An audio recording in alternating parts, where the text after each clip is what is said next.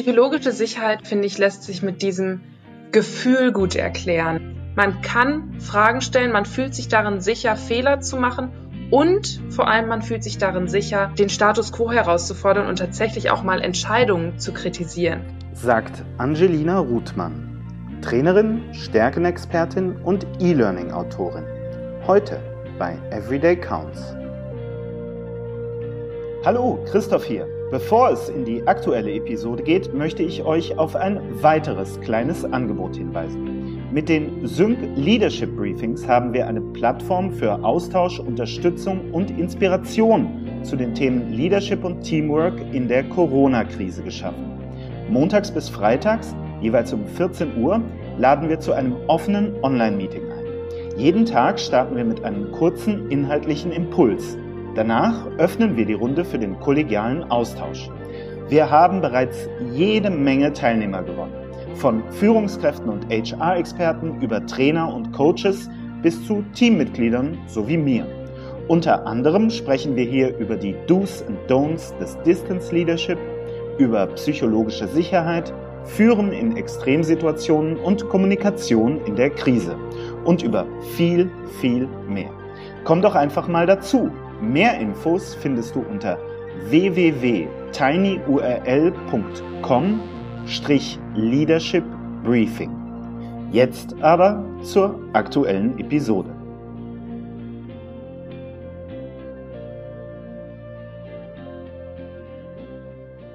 Willkommen bei Everyday Counts, dem Leader Podcast. Mein Name ist Christoph Braun und ich freue mich heute Angelina Ruthmann zu Gast zu haben. Psychologin, Trainerin, E-Learning-Autorin und zum zweiten Mal bei Everyday Counts. Angelina, herzlich willkommen. Hallo. Ich freue mich wieder dabei zu sein. Ja, wieder. Äh, Angelina, du bist sogar heute bei einer Jubiläumsfolge dabei. Das hier ist nämlich Folge 10 von Everyday Counts. Wir haben es in die Zweistelligen geschafft. Wow, jawohl. Danke, nachher knallen hier die Sektkorn. Separat bei uns jeweils zu Hause. ja, stimmt. Wir sitzen beide im Homeoffice. Corona, ja, grassiert. Und insofern nehmen wir das über die Distanz auf, aber auch über die Distanz kann man feiern. Und damit sind wir möglicherweise schon so halb äh, in der Ankündigung unseres heutigen Themas. Wir wollen uns über ein Thema unterhalten, das viele Leute schon mal gehört haben dürften, von dem aber nur wenige wissen, was genau das eigentlich meint. Unser heutiges Thema ist psychologische Sicherheit. Psychologische Sicherheit in Teams. Damit kennst du dich sehr, sehr gut aus. Nicht nur, dass du äh, Psychologie, konkret Wirtschaftspsychologie, nicht wahr, studiert ja. hast, sondern äh, du hast auch gerade einen E-Learning-Kurs für die Sync Group zu diesem Thema produziert. Genau. Nun würde mich interessieren, wie hat diese Auseinandersetzung mit dem Thema psychologische Sicherheit deine Perspektive auf dieses Thema jetzt verändert? Ich fand es total spannend ähm, zu merken, jedes Mal, wenn ich zögere, etwas zu sagen oder wenn ich mich gerade fühle, als würde ich mich trauen, eine Frage zu stellen, dass das halt etwas mit psychologischer Sicherheit zu tun hat, ob ich jetzt eine hohe oder eine niedrige psychologische Sicherheit empfinde. Vielen, vielen Dank. Ja, ich denke, das ist was. Ähm damit können wir alle äh, was anfangen. Das ist was, was wir alle aus unserem Alltag kennen. Ich freue mich auf die Diskussion mit dir, liebe Angelina. Ähm, zunächst möchte ich dir aber wie jedem Gast zwei Fragen stellen. Die erste Frage ist die nach dem Mythos, nach einem Mythos der Arbeit, einer Idee, einer These, einer Überzeugung, die da draußen kursiert und von der du weißt, hm, das stimmt doch gar nicht. Ja, eine, die, eine dieser Mythen ist, dass man Mitarbeiter nur motivieren und pushen muss. Hauptsache, man gibt ihnen mögliche Leistungsmotivatoren und schon entsteht Innovation und schon entsteht High Performance und eine tolle Kultur. Aber das muss halt mit der Sicherheit kombiniert werden, dass sich die Mitarbeiter auch sicher fühlen, Kritik zu äußern, Fragen zu stellen. Und manche sehen halt diese andere Ebene dessen gar nicht. Mhm. Das heißt, es ist eben nicht nur dieses Leistung pushen, dieses Performance pushen, sondern es geht auch darum, wie Mitarbeiter sich ganz konkret fühlen. Ganz genau, ja. Und man muss beide Ebenen betrachten. Ob es jetzt ist, dass man nur auf psychologische Sicherheit geht und es den Mitarbeitern einfach nur glücklich geht, dann sind sie in der Komfortzone. Dann muss man ihnen auch Verantwortung natürlich übertragen. Aber gleichzeitig ist es auch wichtig, wenn man Leistung haben möchte, dass man auf die psychologische Sicherheit der Mitarbeiter achtet, dass sie sich auch dabei wohlfühlen, Fragen stellen zu können. Vielen Dank. Darüber werden wir gleich noch mehr erfahren. Zweite Frage, liebe Angelina, ist die nach einem Quick Win. Einem Gedanken, einer Methode, einem Trick, der oder die uns jetzt im Nu, im Augenblick effektiver und oder effizienter machen kann. Einfach mal reflektieren. Achten Sie mal auf Ihre eigene Reaktion, wenn jemand einen Fehler gemacht hat oder wenn, ähm, wenn jemand Ihnen etwas von einem Problem erzählt, dem er begegnet ist. Wie reagieren Sie da drauf? Gehen Sie positiv damit um oder nicht? Der Quick Win wäre, einfach mal zu schauen, wie ist meine Reaktion? Und das auch mal als Lernmöglichkeit zu sehen und auch nicht nur darüber mal nachzudenken, sondern es wirklich zu tun und dem anderen so zu kommunizieren, hey, es war ein Fehler, natürlich äh, sehen wir das, aber wir können daraus beide was mitnehmen. Mhm. Vielen Dank. Das ist ein Quick Win, der gleichzeitig eine Challenge ist. Und ich fordere unsere Hörer auf, das gleich mal in ihrem Alltag ganz bewusst auszuprobieren. Dann lass uns gerne mal in die thematische Diskussion einsteigen. Und ich glaube, bei diesem Thema psychologische Sicherheit, da müssen wir erstmal ganz grob umreißen, was ist denn damit gemeint? Gehört haben wir es ja irgendwie alle schon mal, aber was genau meinen wir denn, wenn wir von psychologischer Sicherheit sprechen? Psychologische Sicherheit, finde ich, lässt sich mit diesem Gefühl gut erklären. Das hatte ich ja eben schon kurz erwähnt. Wenn wir uns an eine Situation erinnern, in der wir zum Beispiel eine Verständnisfrage hatten und gezögert haben, diese zu äußern, weil wir nicht blöd wirken wollten. Mhm. Das hatte etwas oh ja, damit zu tun, wir. dass wir das erwartet haben, dass andere negativ darauf reagieren. Aber wenn es eine hohe psychologische Sicherheit in einem Team gibt, dann gibt es dieses Gefühl nicht oder nur ganz, ganz wenig. Denn alle, die miteinander zusammenwirken, gehen positiv damit um.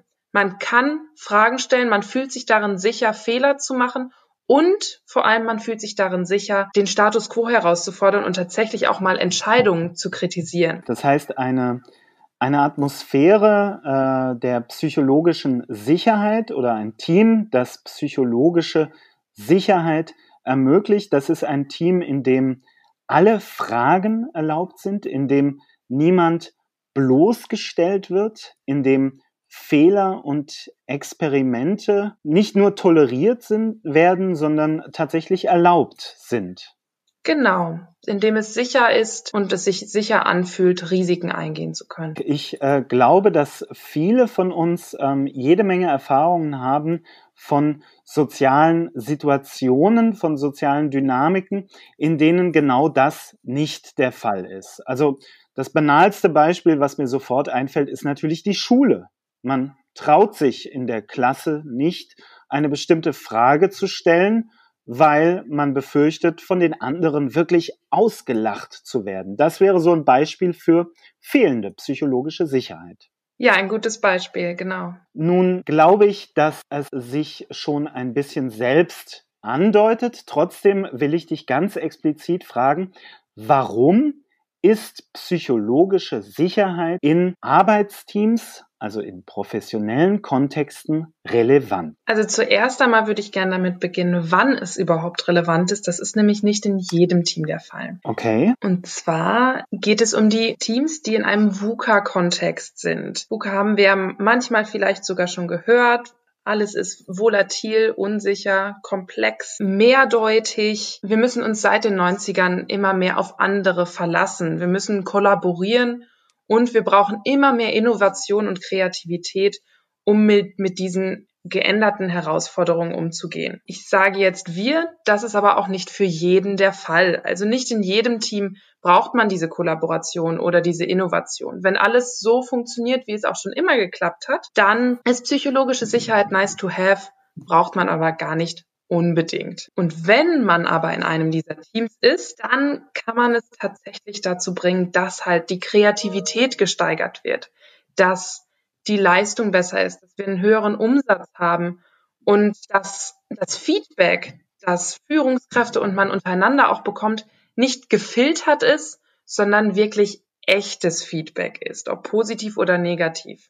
Und das ist äußerst wertvoll für die Zusammenarbeit und auch für Innovation. Und das sind nur ein mhm. paar der Vorteile. Vielen Dank. Du hast also gesagt, psychologische Sicherheit in Teams, das ist relevant in äh, Bereichen, in denen es auf Innovation, auf Kreativität, auf ähm, Thinking outside the box ankommt. Und im Umkehrschluss ist es in Bereichen weniger relevant, in denen genau diese Kompetenzen nicht so gefragt sind. Also ich erlaube mir dann jetzt mal den Schluss. Im Militär, im Operationssaal und ähm, im Atomkraftwerk ist mutmaßlich psychologische Sicherheit ein bisschen weniger relevant als in einer, ja, ganz klassisch in einer IT-Agentur, die permanent neue Produkte entwickeln muss, in möglicherweise einem ähm, Medienbetrieb, der sich permanent auf neue Bedürfnisse seiner Kunden, auf neue Formate einstellen muss.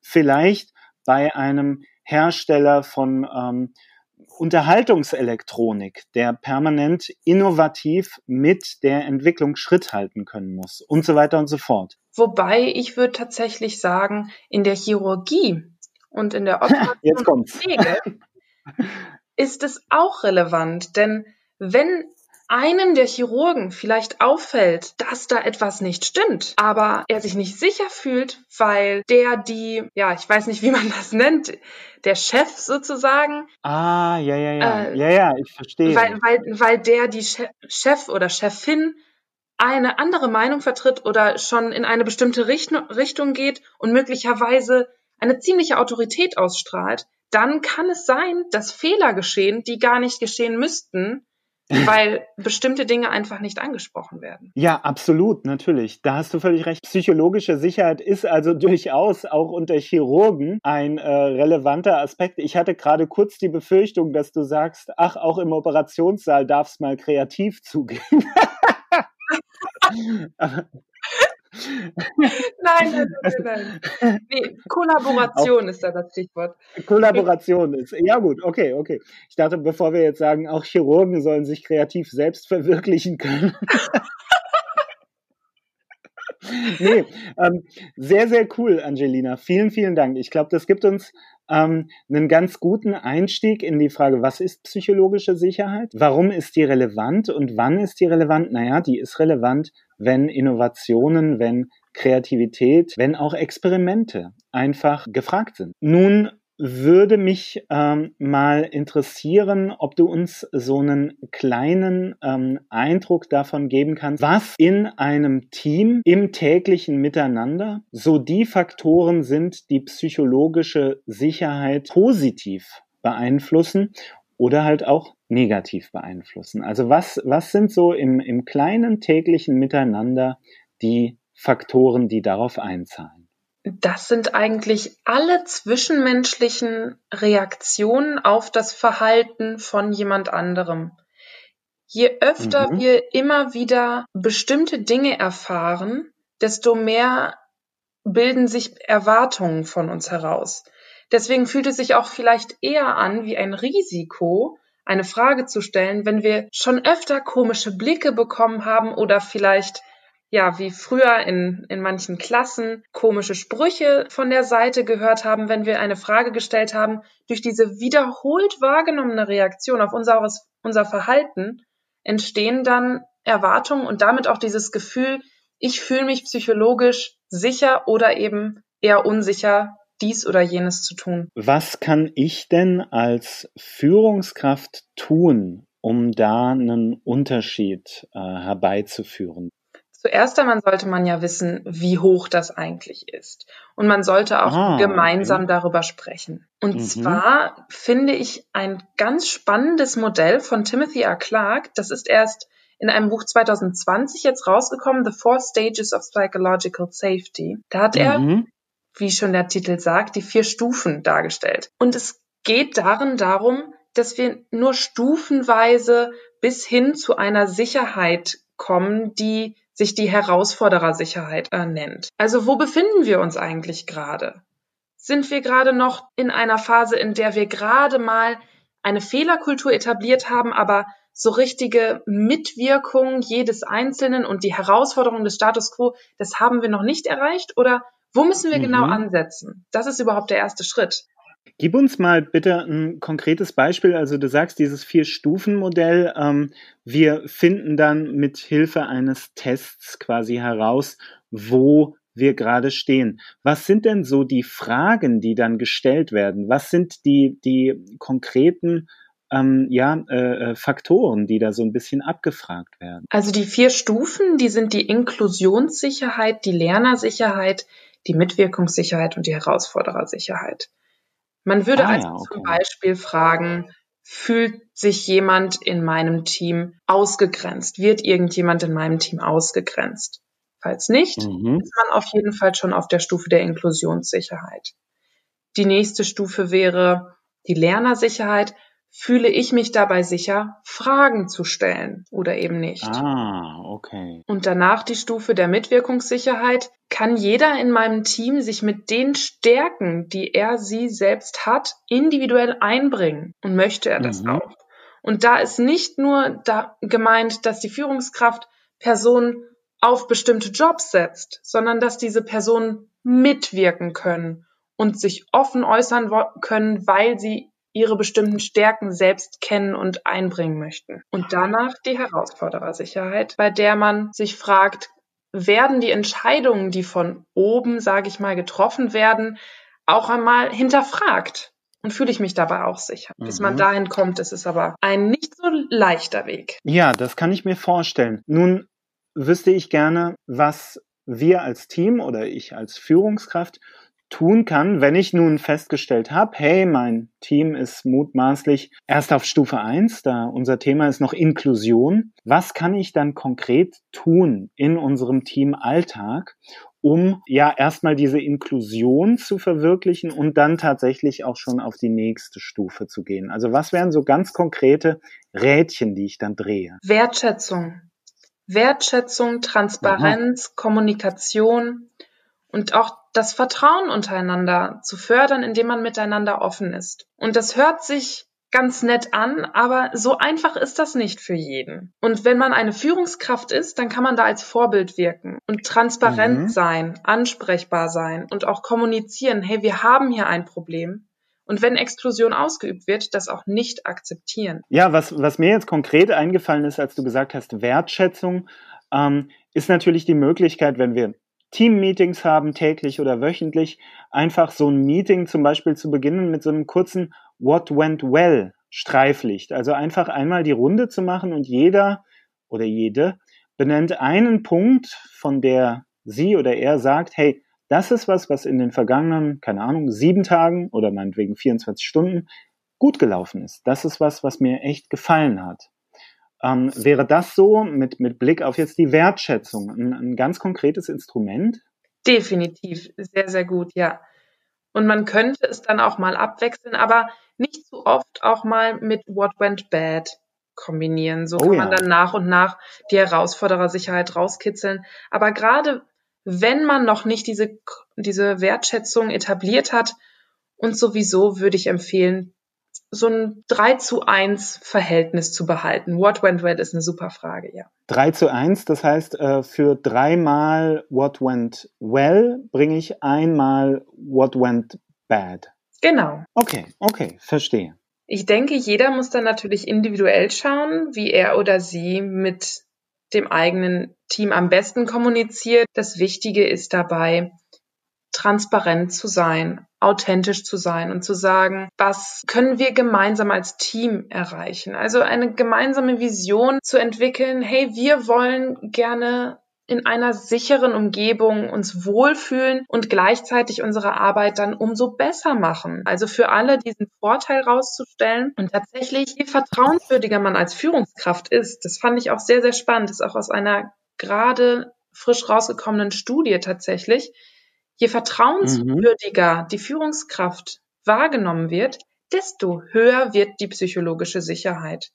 Nun haben wir äh, vorhin schon angesprochen, psychologische Sicherheit, das ist relevant, weil ich äh, gerade in VUCA-Kontexten ähm, Teams brauche, die innovativ sein können, die äh, kreativ sein können und diese Kompetenzen, die hängen sehr davon ab, dass Fehler okay sind, dass Experimente okay sind, dass man nachfragen darf, dass es keine dummen Fragen gibt und dass auch Scheitern toleriert, sogar begrüßt wird, weil im Scheitern eine Erfahrung liegt, die uns auf dem Weg zur Innovation voranbringt. Nun möchte ich noch mal einen ganz anderen Aspekt reinbringen, ähm, einen Vorteil von psychologischer Sicherheit. Ähm, ich kann mir nämlich vorstellen, dass das für bestimmte Gruppen von Mitarbeitern ein ganz, ganz zentraler Aspekt ist. Angelina, du und ich, wir haben in unserem letzten gemeinsamen Gespräch über Generationen gesprochen. Und gerade über die jungen Generationen, die jetzt auf den Arbeitsmarkt kommen, Stichwort Generation Z. Täusche ich mich, wenn ich annehme, dass das eine Generation ist, für die so das Thema psychologische Sicherheit auch ziemlich relevant sein kann bei der Entscheidung für oder gegen einen Arbeitgeber? Ja, da hast du eine echt schöne Gru Brücke geschlagen tatsächlich. Denn Generation Z, das hatten wir ja beim letzten Mal besprochen, braucht äh, die Sicherheit tatsächlich. Im größten Teil ist ihnen wichtig, dass sie sich wohlfühlen, dass sie Harmonie empfinden. Und vielleicht ist es tatsächlich sogar bei dieser Generation noch relevanter, als bei anderen Generationen.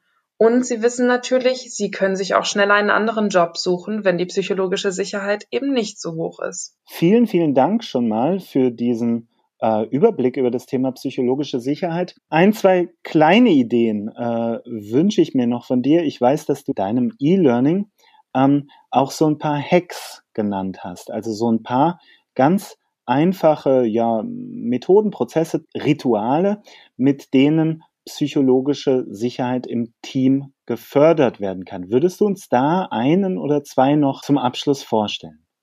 Ja, klar, gerne. Wir hatten jetzt natürlich schon das What went well. Man sollte Wertschätzung leben, transparent sein. Dazu gehört zum Beispiel auch zu loben. Und zwar ehrlich zu loben. Wenn uns etwas auffällt, das wir positiv empfinden, dann sollten wir dies loben. Und zwar ehrlich und authentisch. Und je öfter wir das mhm. tun, desto einfacher wird es uns auch fallen, etwas Positives zu finden. Mhm. ich glaube, da gehört auch dazu Lob. Das soll immer persönlich, zeitnah und spezifisch erfolgen. Das heißt, du lobst mich persönlich und nicht über irgendwelche Mittelsmänner. Du lobst mich spezifisch, das heißt für eine ganz spezifische Leistung, die ich erbracht habe und nicht irgendwie diffus, weil ich ein netter Typ bin. Und du lobst mich möglichst zeitnah an dieser Leistung. Das heißt, nicht erst in einem Jahr, sondern nach Möglichkeit noch heute oder morgen. Und dazu passt natürlich auch Stärkenorientierung. Ich kann es nicht oft genug betonen, es ist wichtig zu wissen, was sind meine Stärken, was sind die der anderen im Team und darüber zu sprechen, zu wissen, wie kann mhm. ich mich denn individuell einbringen, ist wirklich sehr hilfreich um gemeinsam als Team die individuellen Vorteile herauszuarbeiten und nicht nach Schwächen zu suchen, sich also dabei wohlzufühlen, sich in der Arbeit richtig einzusetzen. Super, vielen Dank. Stärken, Orientierung, das Entdecken und Entwickeln individueller Stärken und Talente und deren entsprechende Berücksichtigung in der Kollaboration, in der Zusammenarbeit mit Teams. Ich kann mir vorstellen, dass das auch ganz viel Selbstsicherheit stiftet und gegenseitiges Vertrauen und darauf wiederum kann dann ja psychologische Sicherheit gründen.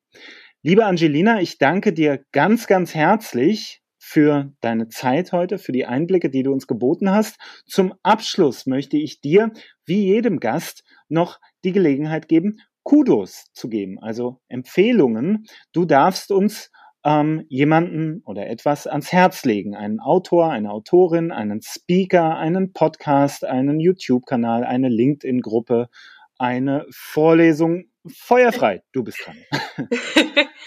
Ich empfehle auf jeden Fall den TED Talk von Amy Edmondson anzuschauen.